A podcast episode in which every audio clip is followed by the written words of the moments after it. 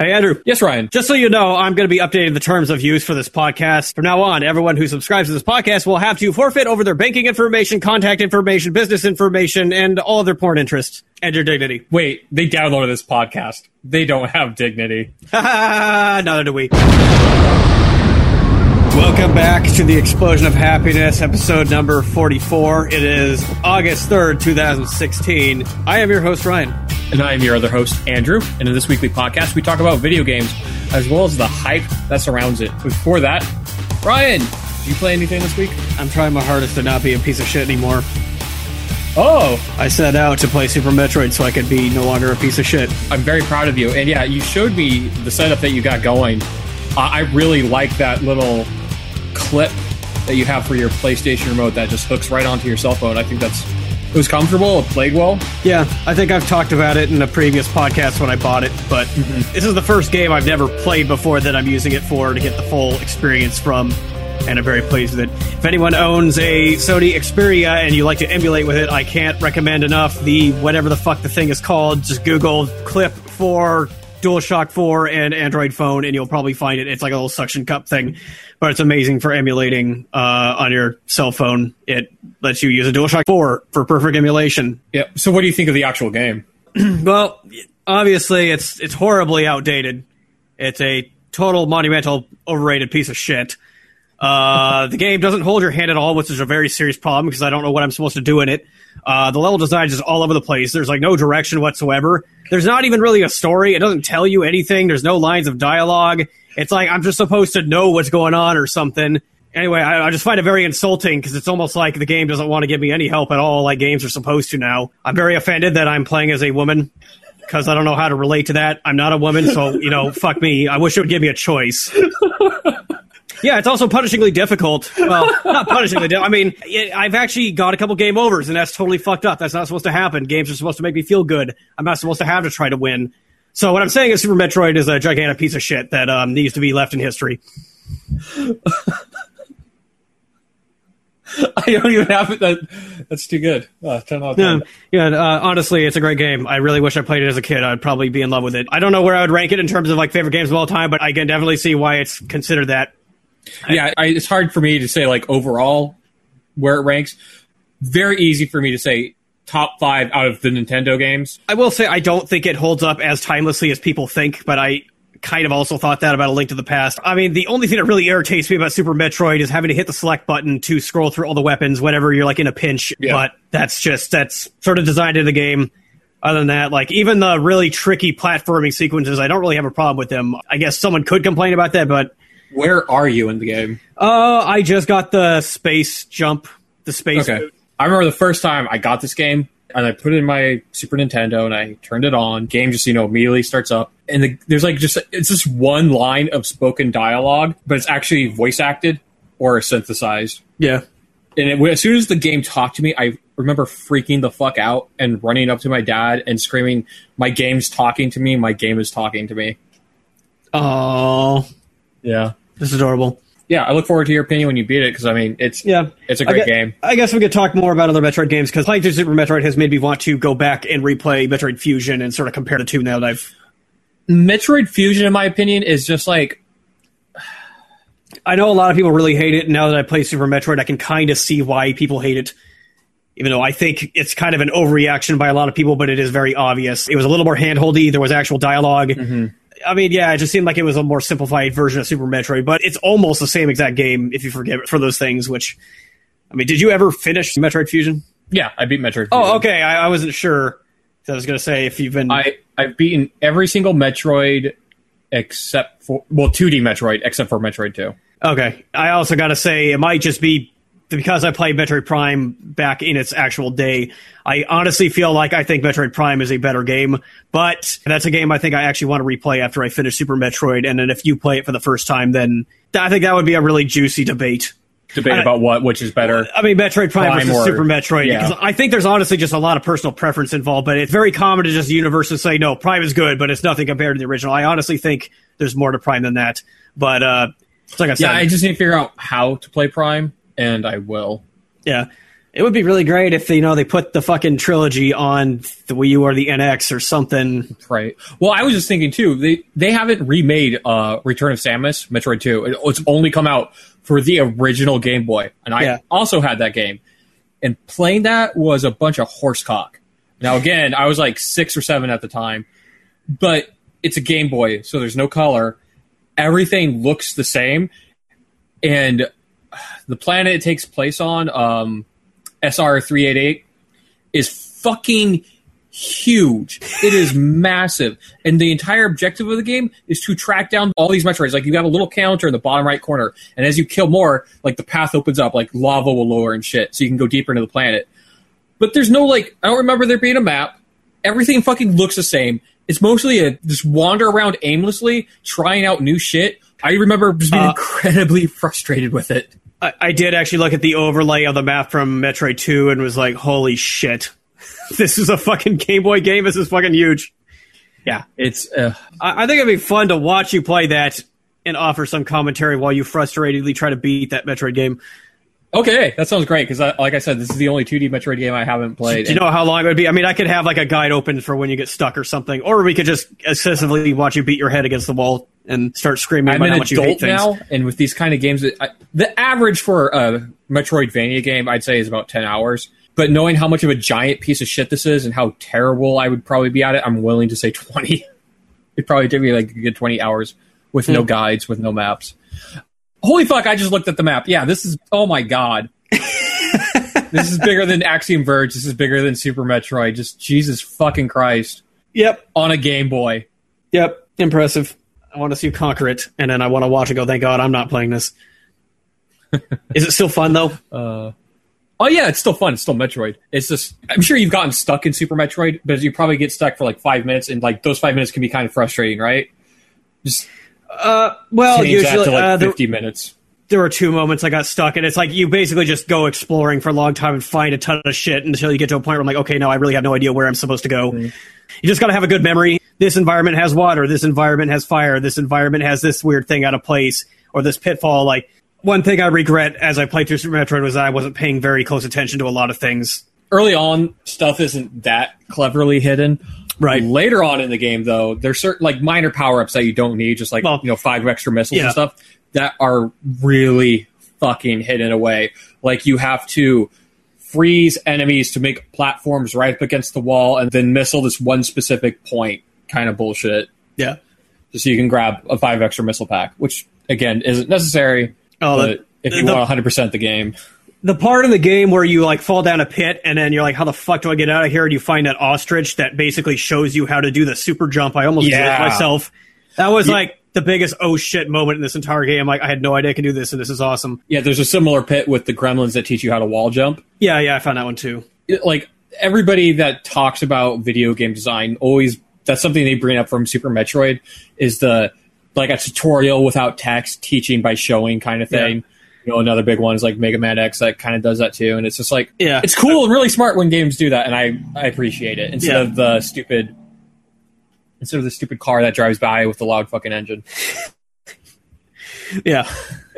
Instead of, you know, like the 5-minute tutorial of going, Samus Aran, sprint and then press down to charge a super jump. I'm wondering if Metroid Prime's first 20 minutes will frustrate you because it is kind of a tutorial, but it basically starts you off on a space station and it teaches you what you can do. And then shortly after that, in a traditional Metroid fashion, you lose all your powers and you start off on a planet. And basically it's just like that from there. But yes, I'm just curious to know how you will feel about how, like, the story and the atmosphere in Metroid Prime affects you, because I think they did a really good job of telling a story without ever speaking a word in that game. Yeah, Super Metroid really doesn't have... It has a setting. It has, like... Maybe you could say plot points. I wouldn't really say it has a story. I was thinking while playing it also, if this game came out today, or a game like Metroid was like first created today, people would be calling it very Dark Souls-like. You notice how like every game that attempts to actually penalize you for losing is like Dark Souls-like now? Yeah, I notice people say that, and to me, that's not what Dark Souls-like is. Dark Souls-like is punishing, but fair. Not just challenging. Oh, people, like there's a line. Basically anything where you can fuck up and then lose something by fucking up is considered Dark Souls-y or something fucking dumb like that. I don't know. It's just a buzzword that There's a big infographic, I don't remember where I put it, where it just shows like fucking 100 different articles by major game journalists calling every single game with any challenging bits in it now very similar to Dark Souls. Did you know that the original Ninja Gaiden for Nintendo was actually inspired by Dark Souls? It's very Dark Souls-like. Oh, yeah. It actually ripped off Dark Souls, yeah, no. Yeah, it's because the creator traveled forward in time using the Illuminati, time machine to play Dark Souls just so you could be inspired to make Ninja Gaiden. It's a well-known fact. Kind of like how System Shock ripped off Dead Space. Yes, exactly. And you couldn't be more correct. Yeah. And how Dead Space ripped off BioShock Infinite, Yeah, totally. Mm-hmm.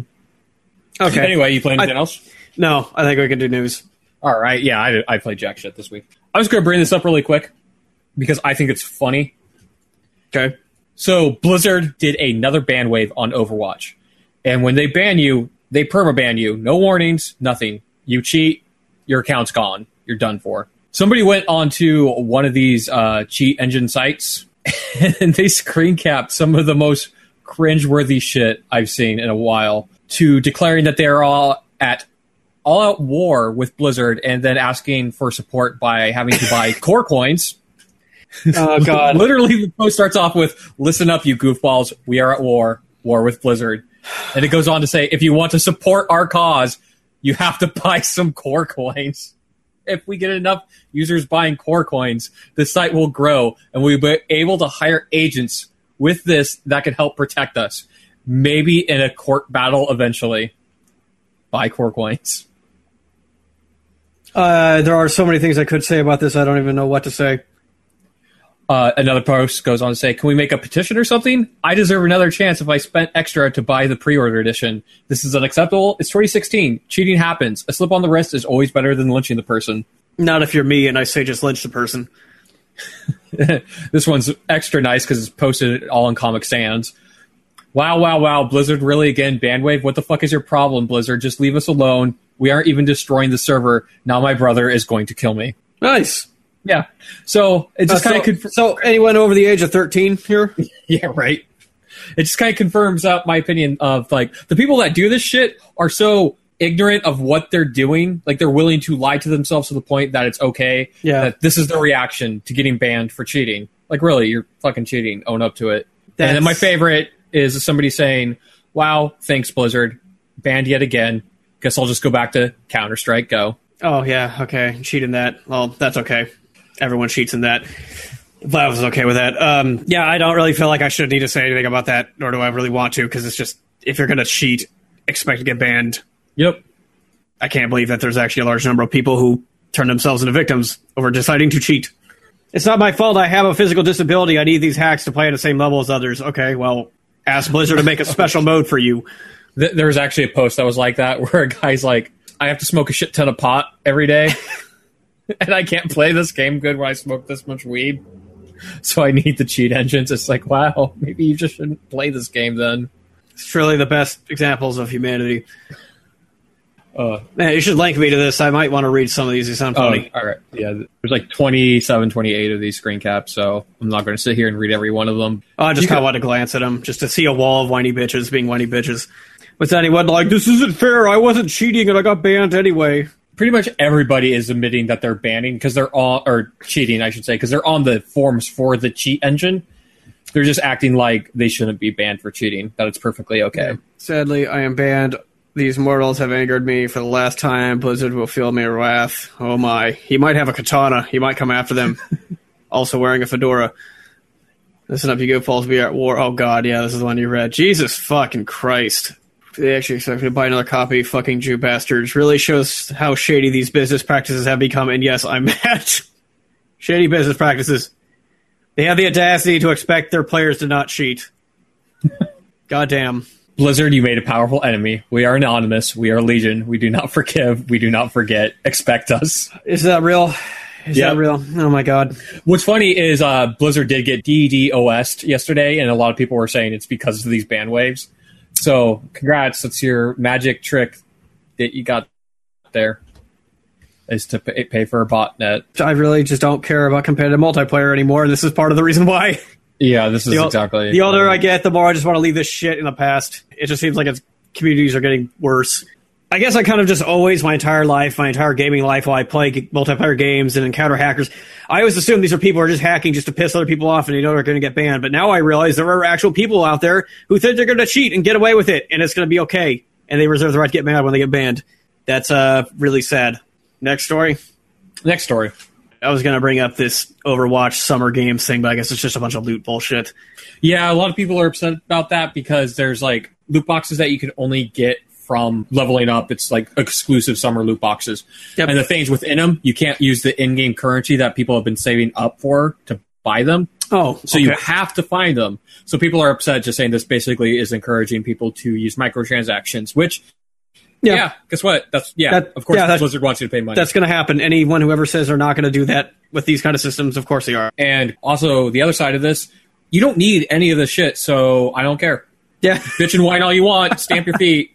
You still have access to every fucking game mode. You have access to every map. Additional maps completely for free. You get additional characters like Ana. You get game modes. They fucking Lucio Ball. We get all that shit for free just because people want to buy loot boxes so they can look super kawaii.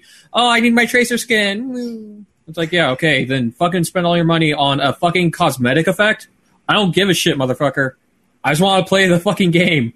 I guess my enjoyment is tied zero to what my skins look like, so whatever. I like to obsess over useless garbage, and now I'm finding a reason to realize why it's useless garbage, but I'm going to get mad anyway, because I want my useless garbage.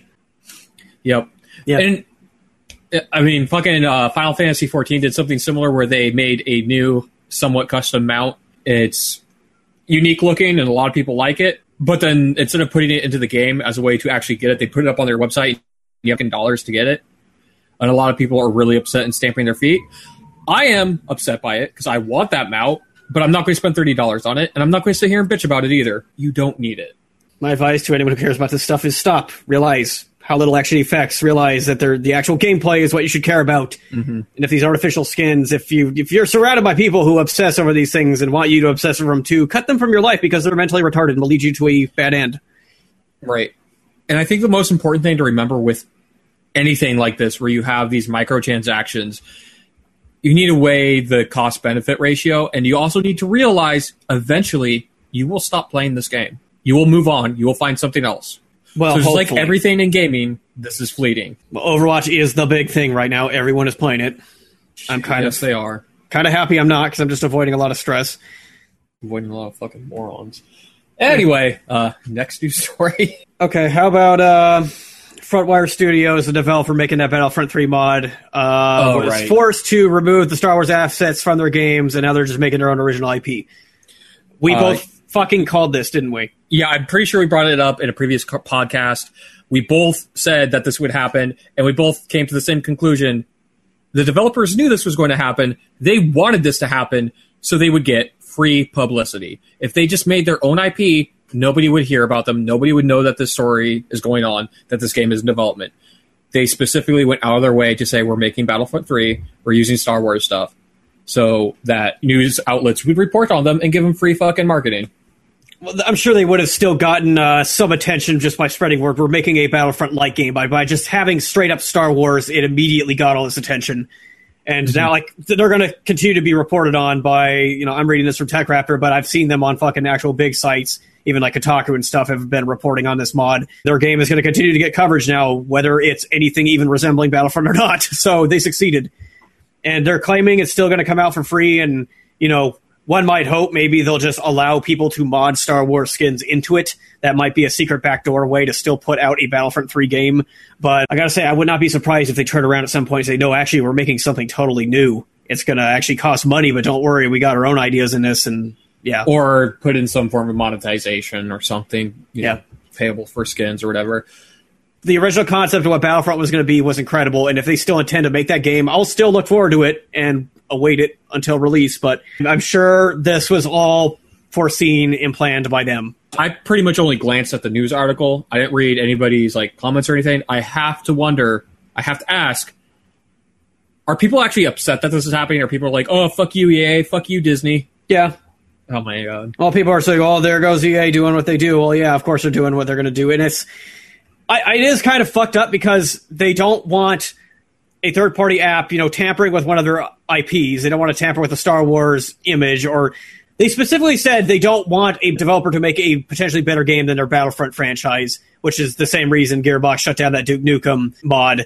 But at the very least, why not just pick them up and let, like, you don't have to fund them or anything, but you can still let them try to make a game. If it beats a certain bar of quality and it gets well received, you can put it up on Origin and charge people for it because you're EA. You love to do that. It'd basically be free money for you. Why not? Mm-hmm. I don't know. Yeah, another aspect that should be brought up is that this is regarding, you know, IP law and copyright law, trademark law, whatever. That shit is really deep and complex, and most people don't understand it. And I'm not going to claim that I understand it. I just want to point out something I've heard, and that's you have to defend every infringement against your IP to keep up your copyright and trademark. And because once you let somebody have free access to it and you don't do anything while you know about it, that sets up precedent that other people will then be allowed to come in and make their own shit. So yeah. I did, in the article I read on Tech Raptor, it did state that basically Frontwire's lawyer was like, yeah, we don't stand a chance.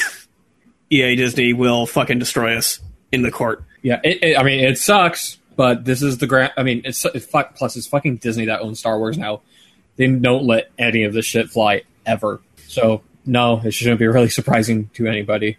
But yeah, I still look forward to the game, though. I bet the game could be super fun. Yeah, it was like the idea of get in Starship, fly through planet atmosphere into space, into a space carrier and combat on the ship. Yeah, sounds cool. I don't know how big this team is or if that's really going to turn out great, but we could, well, wait and see. Maybe they'll pick up more people or open up crowdfunding or something. I don't know. Oh, yeah. I wouldn't be surprised if like a week from now they have crowdfunding, because now technically they can have crowdfunding.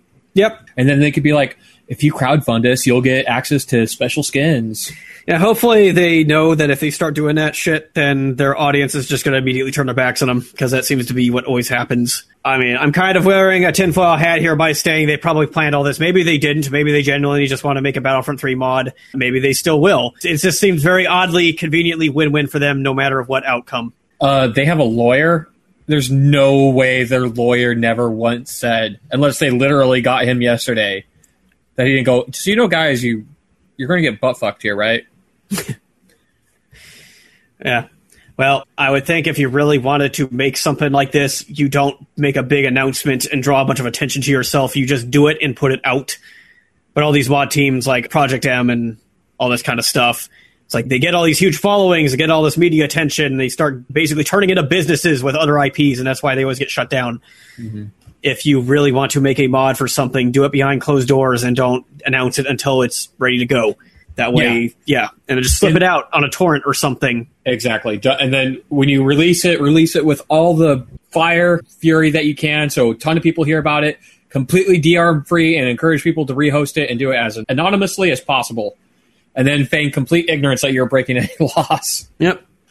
I'm not a lawyer, though, so if you get fucked from doing that...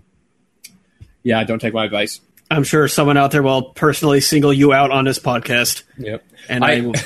and then I will go into debt. Yep. Yep. What's funny is, like, I specifically remember the first time that something like this happened was somebody was creating a 3D remake of Chrono Trigger. This was, like, early, like, I think it was, like, 2004, 2005. I think you've mentioned this on the podcast before. Yeah, and it just got taken down, and like I was upset at the time, like, oh, Square Enix, why would you do that?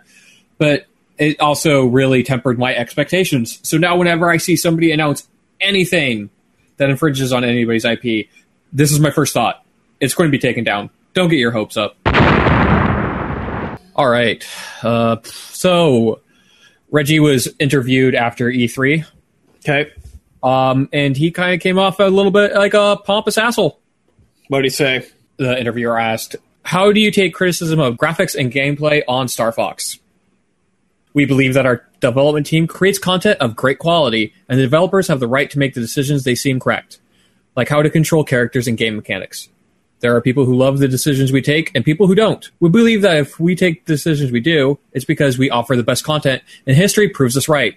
People look for fun, not teraflops of power or graphical fidelity. Okay. I mean, I get what he's saying there in general terms, but if he's applying it to Star Fox, he's wrong objectively. Yeah, the question was specifically about Star Fox. I'm sure anyone who sat down in one of these testing rooms for hours and hours and hours every day of their life testing the game, probably got so used to it that it would just be second nature to them. But that control scheme in that game was just completely unfitting for the style of game it was. I've said this in that episode 2 weeks ago. Shigeru Miyamoto was interviewed by someone, I don't remember who, but they asked him, you know, what's your opinion on all the negative scores that Star Fox Zero was getting? And I'm paraphrasing, but he basically said something along the lines of, I think people were selling it too short. They should have tried to understand the controls better, or they didn't really try to see it for what it was, or something like that. I think you said it best. Like, you can have complex controls if you're going to have like a 40-hour campaign. Yeah. And you get like used to the controls, you know, even if it takes you 10 hours, you're still going to play the game for a shit ton. If you're going to have the content to back up the time it takes to get used to those controls, yeah. Yeah, but if it's going to be a 3-hour arcade shooter, you need intuitive controls.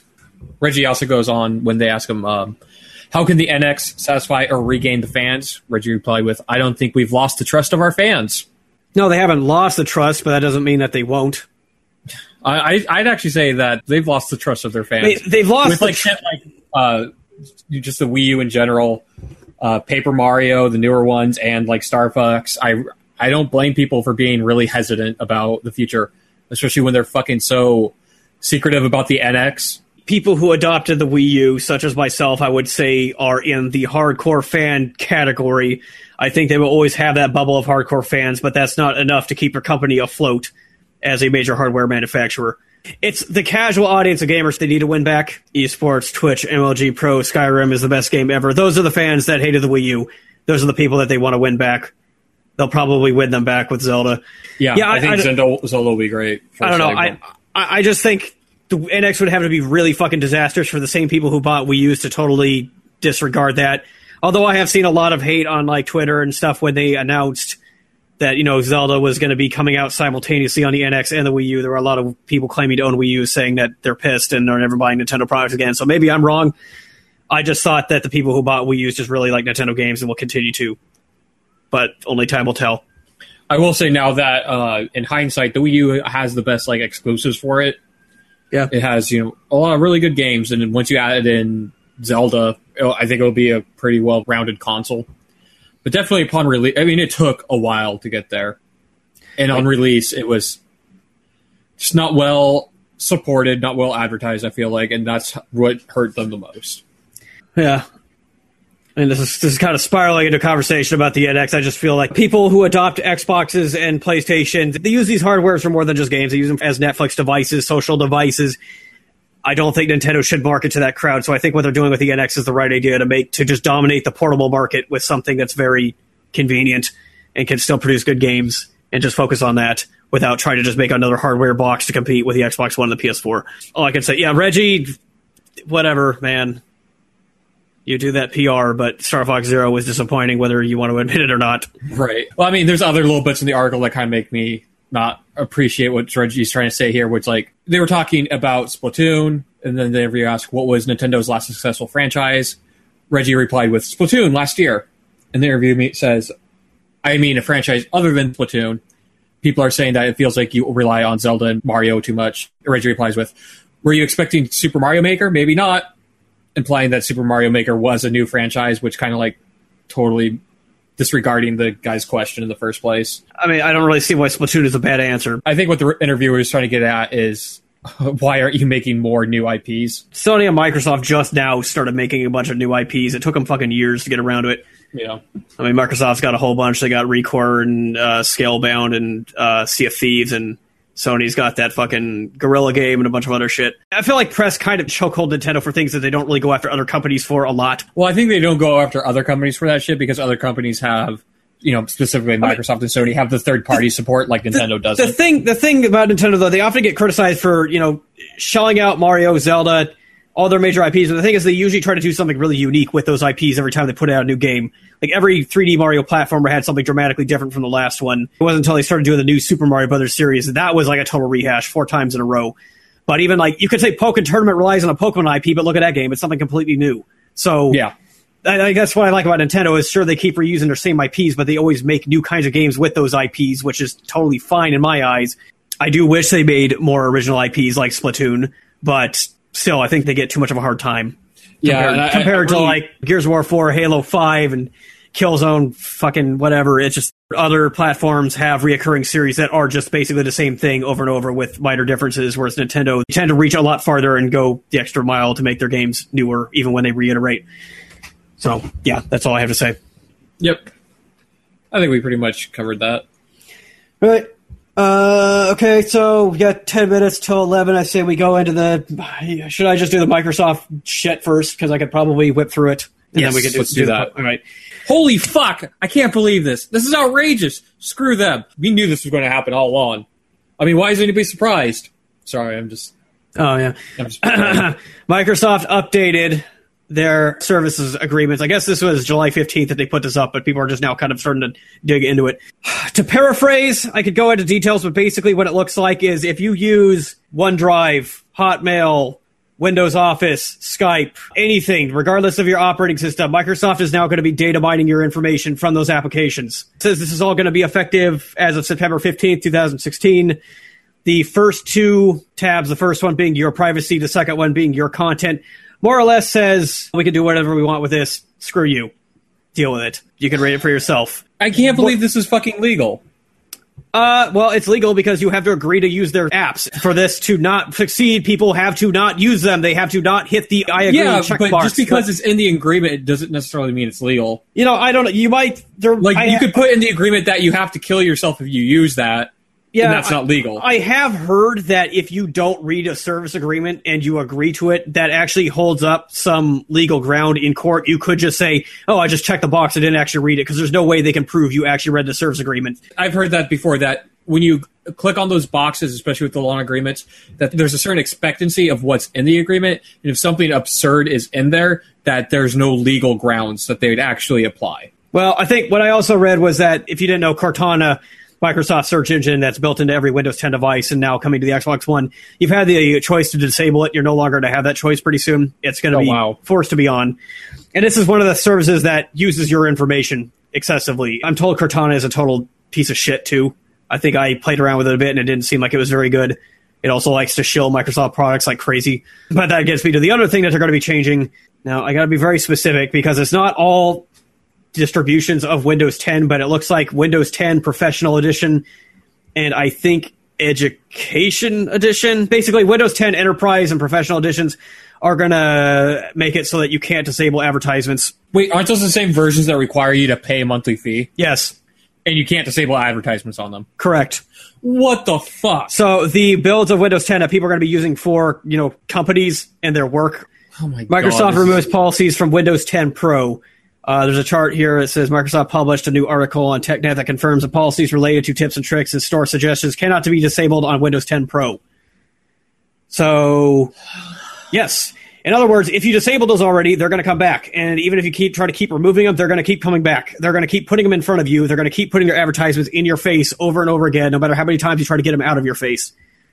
This is ridiculous. Yeah, and it's funny because they just ended the free upgrade a week ago, and it's like I suspected, here it comes. Here comes the train of bullshit that they're going to hit everyone with. And I think they're just going to keep tacking more and more stuff onto it. Those applications I just listed where they're going to be data mining your information, the only one I actually use is OneDrive, and the only reason I use it is because the last external hard drive I bought came with 2 years of 200 gigabytes on OneDrive free, and I've been taking use of that, fully knowing that Microsoft is probably tracking all the things I put on it, and I'm more than happy to share all the porn I've been putting on it with them, but I think I'm going to probably try to merge away from that service if this is the kind of bullshit they're going to do, because there's a lot more into their terms of service I didn't even mention. Like, they actually have it written in where they're protected from legal repercussions. It basically... That's illegal. That does not hold up. Flat out. I think it's part 13, I think, on their terms of service. If something goes wrong or they fuck something up or your data goes out up into the open, basically they're only obligated to refund you whatever you paid that month for that service. And if you were not paying for that service, they're only obligated to refund you about $10 worth of whatever damages you received. But basically, if, say, you're working for a big company, your information goes out into some fucking server and becomes public information, you're fucked. I know those things, those parts of contracts where it says they have limited liability or no liability when you're using this product. Those don't hold up. But you have to be able to prove meaningful negligence, or I don't know if the word's meaningful, but you have to be able to prove negligence on their part or maliciousness on their part. So it can be hard to prove, but that really doesn't give them any actual legal ground. What I'm reading here is Part 13, Limitations of Liability. If you have any basis for recovering damages, including breach of these terms, you agree that your exclusive remedy is to recover from Microsoft or any affiliates, resellers, distributors, third-party apps and services providers, and vendors, direct damages up to the amount or equal to your services fee for the month during which the breach occurred, or up to $10 if the services are free. You can't recover any other damages or losses, including direct, consequential, lost profits, special, indirect, incidental, or punitive. Yeah, that with a good enough case, I don't believe that would hold up in court. One of my paranoid fears was that even if you don't have Windows 10, they're going to start infecting all the shit that you currently got on their other OSs, and that's what they're doing. And not only that, I wouldn't be surprised if they make Windows 8 and earlier versions shittier and shittier with updates, while having an ad in every single update about Windows 10. Probably. Because I know my fucking my tablet recently did an update. Before, it would last me like 2 fucking days before I need to charge it. Now I can, like, literally watch the power percentage, the battery charge go down. Like, it lasts me, like, maybe 5-6 hours without needing to plug it in again. It's ridiculous. We were getting conspiratorial last week about them doing that to Steam, and they may not do that to Steam, but they'll definitely do that to their own products. I don't have any trouble believing they will. There's no way they won't do that to their own product, yeah. This is their, like, Windows 10, Microsoft Office, Skype, OneDrive, Bing, Hotmail, any of these services you have by them. Expect them to get really shitty real soon unless you're prepared for them to fuck you up the ass with something. And also, I want to say that on the regards of the data mining, I'm not too worried about that on a personal level because I'm sure everybody has their weird, fucked up fetishes and kinks, and I doubt they're going to blackmail me because I don't have like a ton, you know. Yeah. The part that bugs me is like businesses and companies use that, and there's grounds for corporate espionage with this kind of data mining. That's really fucked up. It is. That is probably the most fucked up thing about this whole thing. Whether or not they ever go after individuals with this information, there could definitely be some backdoor conspiring, hey, we got some dirt on this company. Or not even that, like if another tech company has ideas that they want to just straight up steal and use for their own. I would hope enough companies out there put their foot down on this shit and refuse to use Windows products because of it. If there's a big enough backlash, they'll stop. I wouldn't be surprised. That's why this is all very obscurely worded into their terms of service because they know most people won't read that shit, but I would hope companies and their legal departments would. Yeah, I'd imagine that if you were a tech company now and you had something that could be useful for Microsoft, that you would start using another kind of notepad service or Skype-like service. Yep. Jesus Christ, that's fucking ridiculous. And anyway, let's keep the conspiracy chain rolling with Pokemon Go. Sure, take it away. People are fucking pissed off at Nintendo. And I kind of am too, mostly because Nintendo has done a really fucking shitty job of communicating with their updates. They just roll out their updates with no kind of like patch notes.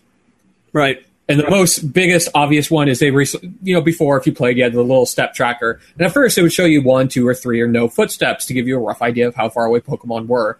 And it worked once you kind of figured out and you got used to it and learned the system a little bit. And it was nice to have. Then they disabled it so it always showed 3 steps, which was kind of pointless. And in the last update, they just flat out removed it with no word about why they removed it. Everybody for the longest time just thought it was a bug, and now it's just gone. Right. And people were incredibly annoyed at that, myself included. Not only that, this is a little bit more on the conspiracy theory side, but everywhere people are reporting that it's way harder to catch Pokemon with Pokeballs now. Yeah, I noticed that. Yeah, I noticed that too. It's also, I pretty much stopped playing Pokemon Go because of it. Because I felt like every time I wanted to play it, I had to spend 20 minutes just farming Pokeballs to spend whenever I played that session. And I didn't want to play a game that I had to do fucking 20 minutes of setup to actually play the fucking game.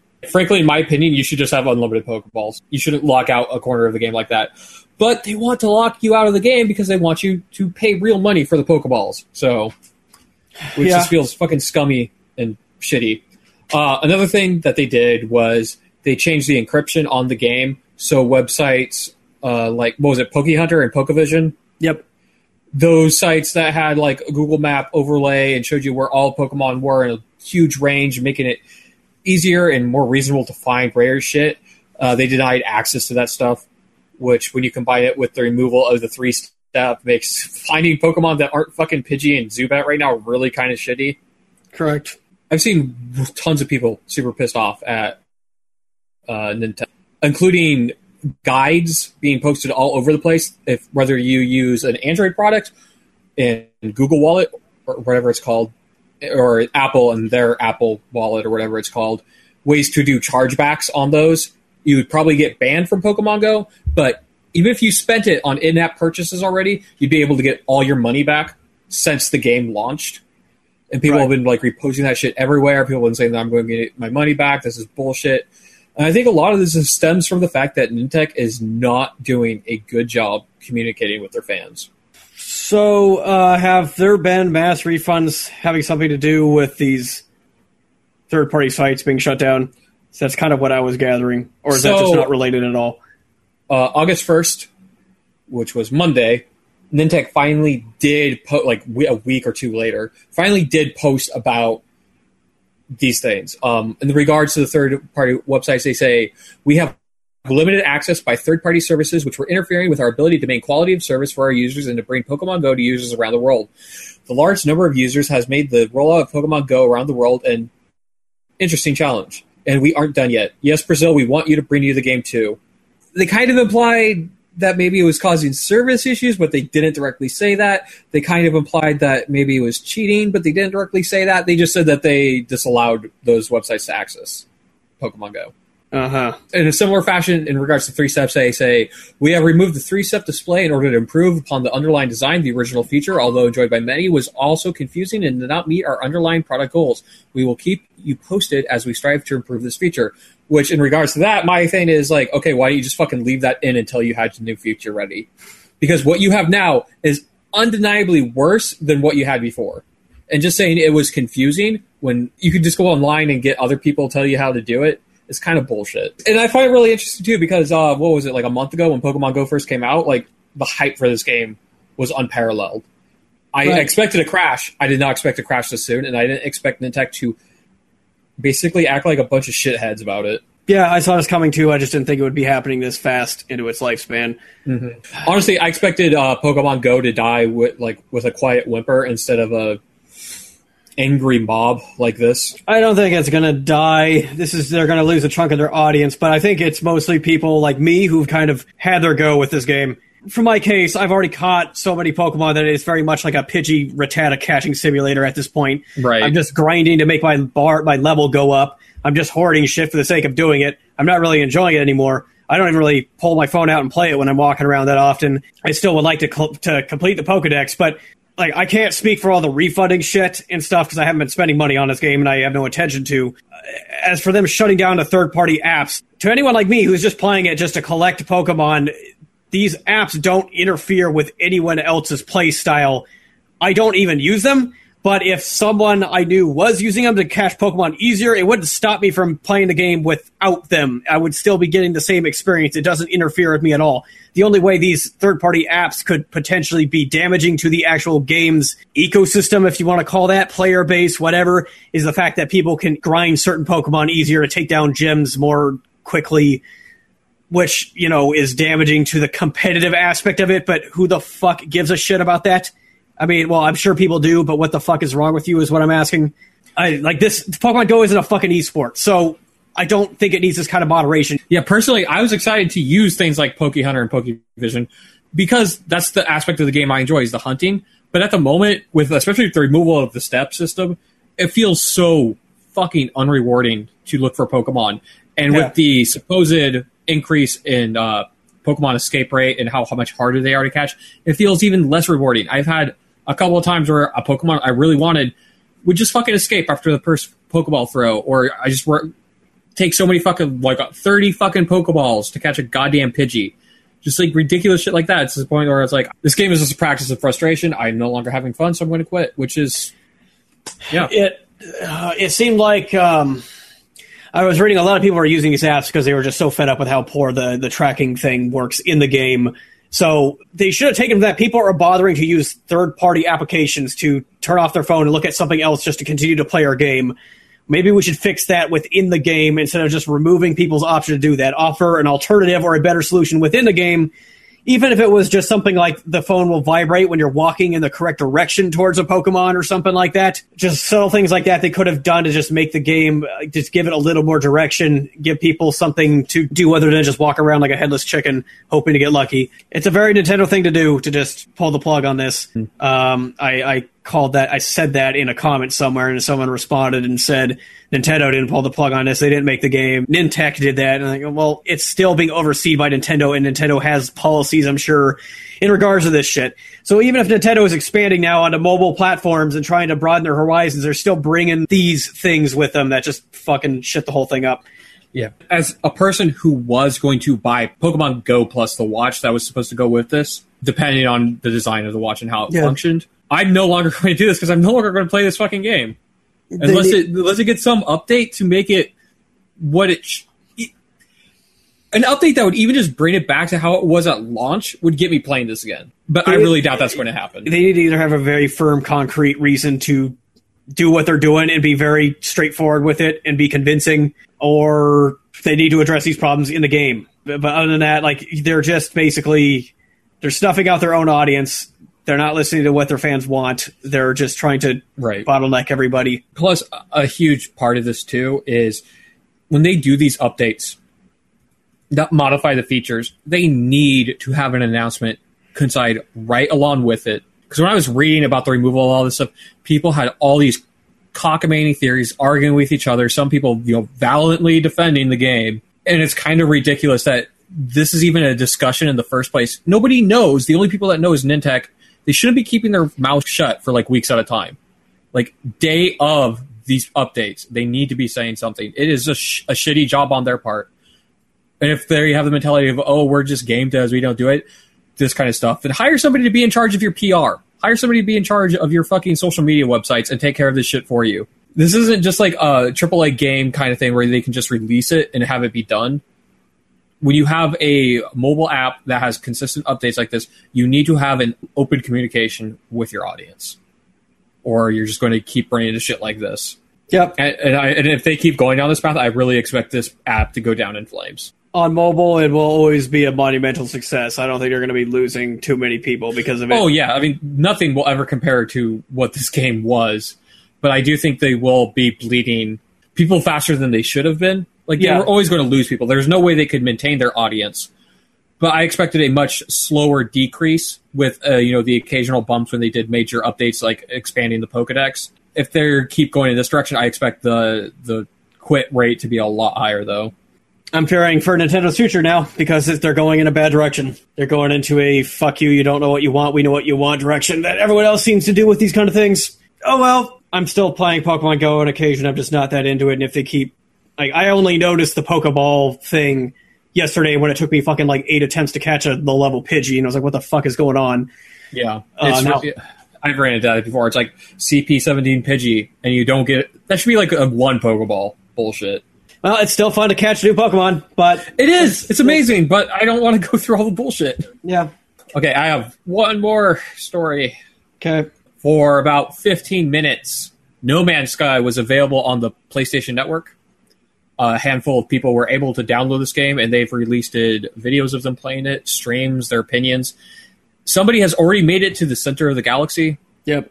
I just want to say that I haven't seen hype for this game turn around so fast. No, like, no, wait, it did? Seriously? Oh yeah, dude, like places like the No Man's Sky subreddit is basically on fire, where people are. It's like a civil war. Yeah, I was actually going there trying to find, like, I want to read stuff, but everyone was all hush hush, spoiler, spoiler, spoiler, spoiler. No one was giving any hard details, so everyone's losing their shit now, huh? Oh yeah, people are really upset. I'm sure, I know for a fact that we've talked about this before in the past, where the developers have said that 90% of the planets will be completely barren. Yep. Not true. Every single planet has life on it. I actually read that, Even if it's just as simple as a planet full of prairie dogs and nothing else. Yeah, well, what I guess I took from that was that 90% of planets won't have much life on it. I honestly think that's kind of dumb. That it should have been what they said, where 90% of planets are completely barren. That way, when you do find life, it's exciting, but... Whatever. Okay. I was disappointed because I don't think anyone has come out right out and said it, because the only guy who made it to the center of the galaxy, apparently he's like, I don't want to ruin it for everyone. What it sounds like the center of the galaxy is what I suspected, which is it's just a portal to another galaxy, which I think is incredibly stupid. Mm-hmm. A lot of people are expecting that. I was hoping it would be at the very least, a portal that shoots you back out into the same galaxy, but why you want to be stuck in another galaxy, it just... I mean, I figure once I get there, I just turn around and start exploring the same galaxy and hope I run into someone, or I don't know, whatever. Yeah, I'd hang out towards the center of the galaxy and try and run into people. Another really big one is they were saying like it would take you 100 hours, I think it was, to get to the center of the galaxy. The guy who did it, he said he did it in 30, but it's completely possible to do it in 12 due to... an exploit. Not an exploit. It's a design choice, he said. There's a specific item in every solar system that just sells for a shit ton. Yeah. And every solar system has it, and it's in a very specific place in every single one. Like, it's put there on purpose. It has lore implications why it'd be that valuable. He just says he thinks it's worth way too much. Yeah. I read about that. The most expensive ore is like 30,000 something, but this thing that you can find every solar system is like 275,000 or something. Yeah, it's like 700,000, like way the fuck more. Yeah, I'm not surprised. Yeah, and the other thing this is the one that actually like kind of disappoints me a little bit is the flying, the spaceship flying is really, really simple in this game. That surprises you? Or did you say it doesn't surprise you? It doesn't surprise me. Oh yeah. I wish it wasn't true, but it doesn't surprise me. But no, it's a console game. Of course, it's going to be. It's a little more. I was hoping it'd be a little bit more on the sim. I mean, not like a straight up sim, but like from my understanding, there's no atmosphere when you enter. Like you don't have to worry about overheating. You don't have to worry about crash landing. The game doesn't let you crash. Like you cannot fly into the sides of mountains. You cannot crash yourself into water. Mm-hmm. So it like holds your hands in that regard, and it just seems really... Yeah, I expected all that. This game would be taking several more years if they were actually going to make an honest-to-God good flight sim. Yeah. But I wasn't even expecting flight sim. I was just expecting something that... Yeah, arcadey, but still... Like, yeah. Like arcadey, but still let it feel like fucking space. Well, even the demos they've showed, it looks incredibly simple and not too awesome. What looks even worse to me is the on-ground stuff. Like, all the things I've seen of the guy walking around the ground, it just looks incredibly fucking dull. And I don't know how, like, every time you attack an animal on a planet or something, basically the space police show up and try to stop you every time. So it almost, like, stops you from trying to have fun. Yeah. Yeah, right. It is interesting, though, because people are fucking arguing with each other. They're quoting the lead on this and saying, you know, like, this is what he said and this is what we're getting, and... I knew that this was going to happen. I just didn't expect it to happen. Everyone with a fucking brain did. You know what's funny is, despite all this, I'm still expecting to pick it up next week and have a good time with it and go, yeah, actually, this is even better than I thought. Yeah, exactly. And you know why? It's because what these people have said is what I expected to get out of the game, which was a space exploration game. And that's what it is, and that's what it will continue to be. Is a space planet exploration game. And if you don't want to just wander around the planets and look at weird shit, then you're going to be disappointed. And that's kind of why I was just hoping the spaceflight would be better, because I think spaceflight directly ties into the fact that it's a space exploration game, but whatever. I mean, what was unveiled about that thing that you can sell for an ungodly amount of money is what I'm worried is going to kill the game for me, because that's my objective, is to get to the center of the galaxy. I'm hoping it's not going to just come down to this repetitive routine where every time I go to a solar system, I know exactly what I have to do, and I just do that, and it's just like a matter of time until I do it, and then move on. If there's no excitement or joy, if there's like no reason to actually explore the planets that you find instead of looking for whatever the fuck this thing is that you're looking for, if there's no joy in doing that, then why the fuck is it even in the game? Yeah, the thing that I kind of ran into, too, is something similar to that, where it was like, I was expecting that the flight to the center of the universe, you'd basically... You have this line, this more or less this straight line that you'd go on, but on your travels, you'd run into problems and problems you'd have to fix. Like, you'd be forced to make crash landings, so you'd have to repair your ship. You know, things that would delay you and make your journey an actual journey. But it just sounds like what you said, where every solar system is going to play out more or less the same. And that's, you might see different stuff each way, but it's going to play out the same each time. Oh, God. Now you got me really imagining how they could have basically made Star Trek Voyager into this game. Basically, like, you go to solar system, there's a wormhole here that will get you halfway to your destination. Oh, wait, no, this enemy ship showed up. Now we have a moral dilemma. What do we do? Do we save these people? Do we go home? I mean, whatever the fuck. I mean, that's more here we go. Here's what this game could have been and what people are hyping up to be, but we know it's not going to be. That's more or less what I was expecting. So in that regard, I am a little bit disappointed. But at the same, because I was honestly expecting shit like you get to this new solar system and the space station, which they confirmed their space stations, and that there's going to be intelligent life. Cool. I was expecting to go there and have like, oh, you're stuck in a tractor beam. You now have to build relations with this faction or something to have them release you. You know, just like different problems constantly cropping up that I'd have to solve. And no, I've also heard the AI for the space stations and Intelligent Life is really bad. So. Yeah, well, I expect every system in this game to be very simple and bare. Yeah, they're going for quantity over quality. They always have been, and that's what. Oh, kind of yeah, very bare is incredibly factual. I was expecting like the ship building aspect to be at least somewhat deep, and no, it's not. It's your ship is completely cosmetic. Yeah. Like, you'd expect one ship to be better at, you know, being a fighter, one ship to be better at trading. That's not the case. Well, considering that Sean Murray this entire time has been saying, I don't want to tell anyone too much because I don't want to ruin the surprise. No, it's all about the surprise. No, I want to keep it vague. So everyone's thinking, oh, it's going to be something amazing. It has to be, or it's just not going to be that interesting, and he's just trying to make it sound like it will be. So, good job. Yeah, I would definitely say... part of this problem is the hype kind of got out of control, but the other part of the problem is definitely the devs were purposely misleading and vague on certain shit. Yeah. When, yeah, they knew what they were doing. They're going to make so much money on this game that they're probably set for life, but I don't think anyone's ever going to trust them again if this turns out to be what I think we think it's going to be. Mm-hmm. Despite all this, I think it's still going to have some value as a game. It's going to be fun, but the marketing behind it has completely ruined the trust between... the idiots who actually believe them in them, you would think. Right. Who knows? They'll announce No Man's Sky 2 a couple years from now, and then they'll be like, no, we're going to make it even better, but we're not going to tell you how. And everyone will go, oh, my God. You're 100% right. Yeah. Yeah. Well, here it is. This is the last chance we're ever going to get to speculate on No Man's Sky because it comes out in like 4 days or 1 week. I'm planning on getting it. Yeah, I decide I'm going to get it on PS4 with you guys because I was like, holy shit. I have an opportunity to actually use this device I never use, and sitting on my couch and just playing this game every day might be fun for a while. Yeah, maybe. Exactly. I've actually, for once, this feels like most of the time I'm like PC all the way. Why would I get a game on console when I can get it on PC? This definitely seems like a game that's perfect to play on console because it's the perfect sit on your couch, lay in your bed, have people watch you play and just goof around and do nothing important. And see, I normally get it on PC because I can play it on whatever monitor I want to hook it up to, but I realize there's a feature on the PS4 I've never used and would have a good reason to use with this game, which is you can stream it to your smartphone if you have the exact sort of device that I have to plug a DualShock in with my phone. So I could actually lay in bed and play this game remotely. So I'm actually really interested to try that out and see how that works, and I think this is the perfect kind of game to do that with. I'm looking forward to it. And I'm looking forward to watching everyone cry when it turns out to be what we knew it was going to be. Mm-hmm. And enjoying it despite that. I'll see you at the center of the galaxy. Fuck yeah. Oh yeah, we can totally arrange a meetup there.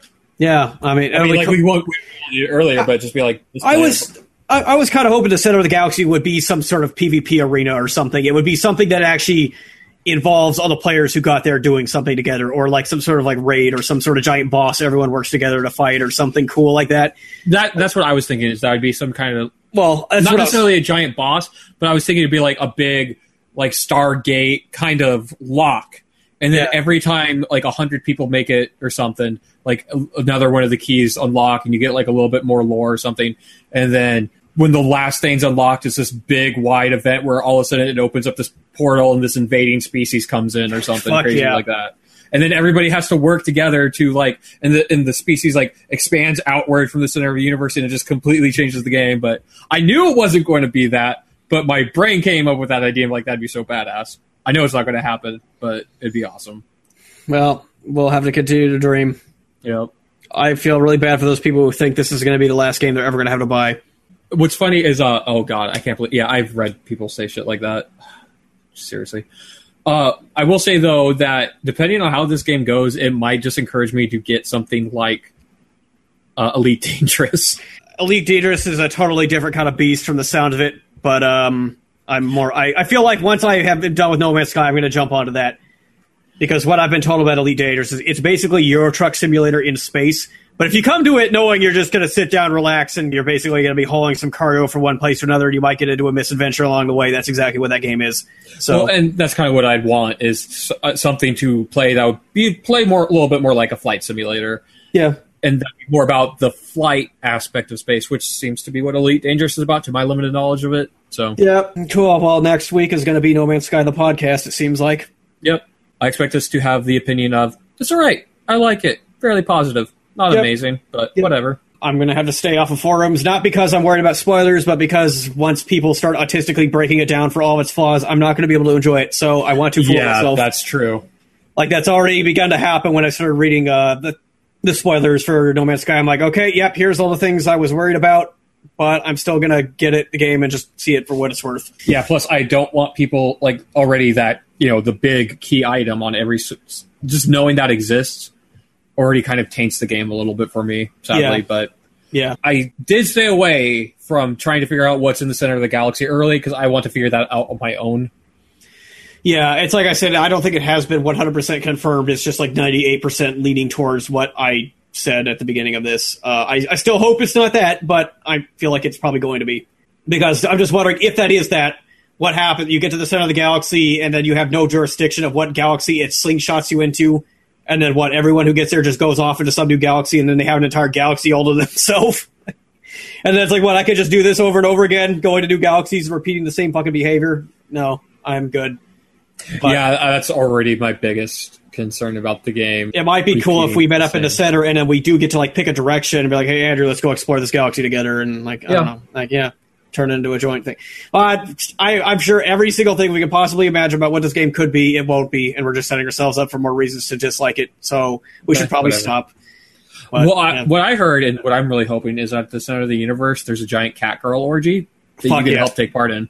Oh, yeah. Maybe mods. I mean, if you can play single player, people can maybe someone will take this game, and mods will fix it, guys!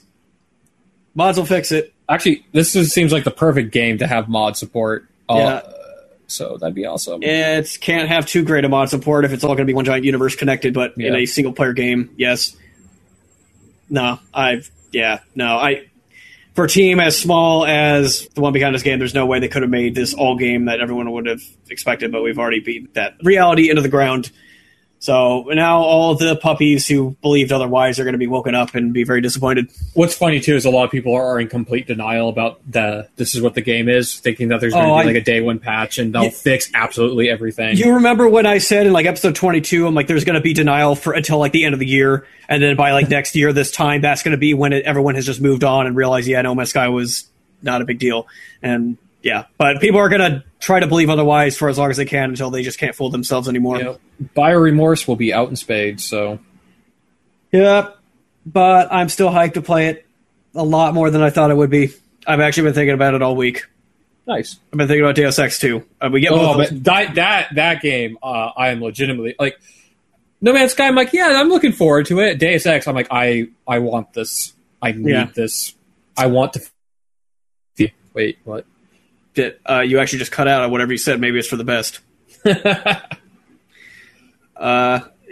No Man's Sky is a total piece of shit, then I'm got higher hope for Deus Ex anyway. That's going to be a good time. The one thing I really didn't like about Human Revolution was how it all ended. So if Mankind Divided is the same exact game, but it just has a stronger ending, or the ending reflects based on prior decisions you made throughout the game, I'll be really happy. Yeah, I really didn't care for spoilers for like a whatever-year-old game. I didn't like the whole... You made it to the end of the game. Push one of these three buttons to get your cutscene. Yeah. That's not even a fucking cutscene. It's like still images with text overlaid. Yeah, with basically Adam Jensen telling you why you chose what you chose. Right. And it was funny. It's like the text and like the meaning behind the choices was good. They just need to be fleshed out more with more build up to the endings, and the endings themselves fleshed out a little bit more. I know they would have been great. Yeah, they were just trying to make it so that whatever ending you chose, it didn't feel like the game was scolding you for making a choice. I really respect that. I mean, this could just turn it into an entire another discussion that we should probably just save for another podcast. But you feel like the subject matter and sort of the politics handled in Deus Ex Human Revolution was well done? I'm white, so my opinion on this doesn't matter. That's right. That's right. But I guess I'll speak into a black hole where nobody cares about my opinion. I thought it was pretty well done. I thought it was great. Just straight up, like, there is a lot of...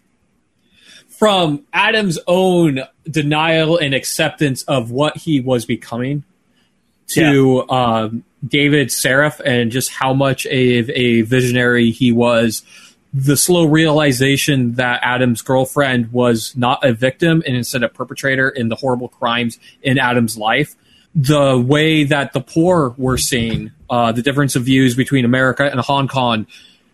It was really fucking good and engrossing, and it drew me into the game in a very believable way. Reminded me a lot of when I played the original Deus Ex. Yeah. And it tried its hardest to not pick a side and just let you decide. So to let you experience it.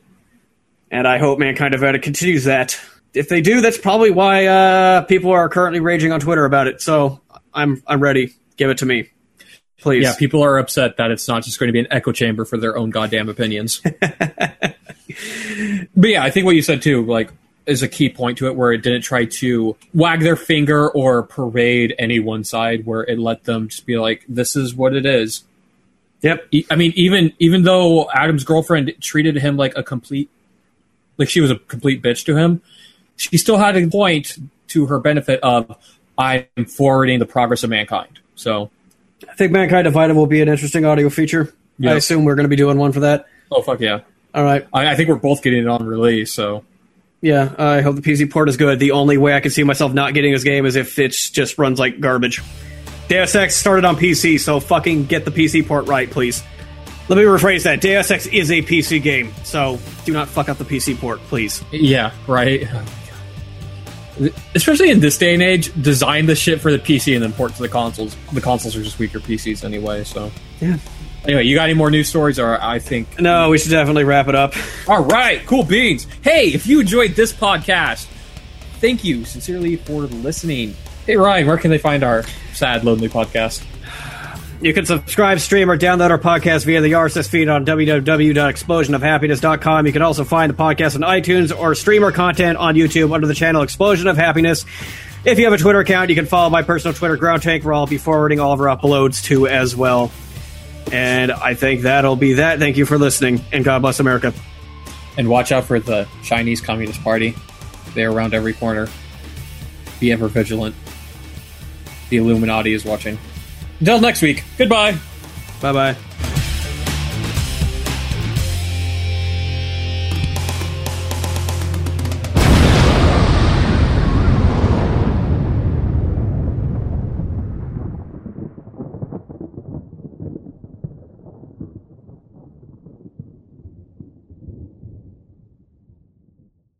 Hey, Ryan.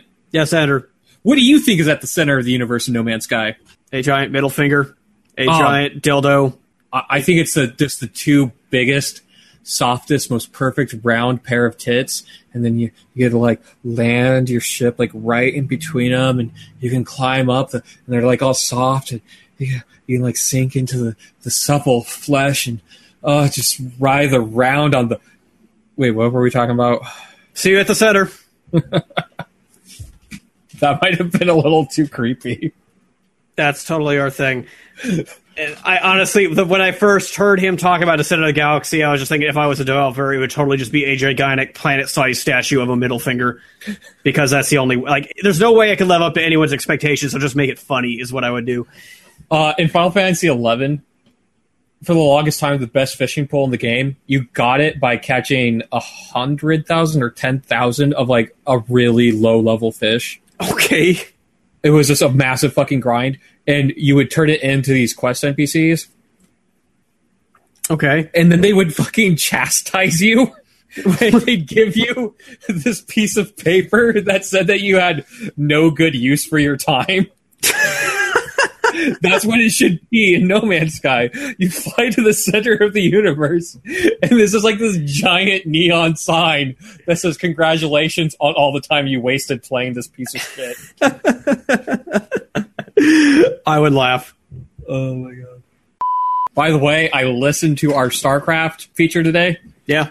The first half was kind of shitty and really rambly, and I think we sobered up partway through because all of a sudden we got way more on point for like the second half of it. So we finished strong, but we started out kind of weak. You thought it was shitty? I thought we were just conversing. Like, I mean, we just finished the game and yeah, was going. I feel like I rambled a little too much, but that's just me. Me specifically, I rambled too much. It was sort of the same thing with when you talked about Heart of the Swarm, though. Yeah. Whatever. I don't. If we have fans who actually listen to this, they could let us know. We do have a fan. Hello, Nate. I don't know if you listened to our audio feature. You can let us know if Andrew was being rambly or if I was being a dick. Both? Why not? Yeah. All right. Hey, Ryan. Yes, Andrew. Did you beat Super Metroid? Working on it. You're still a piece of shit. Mm-hmm.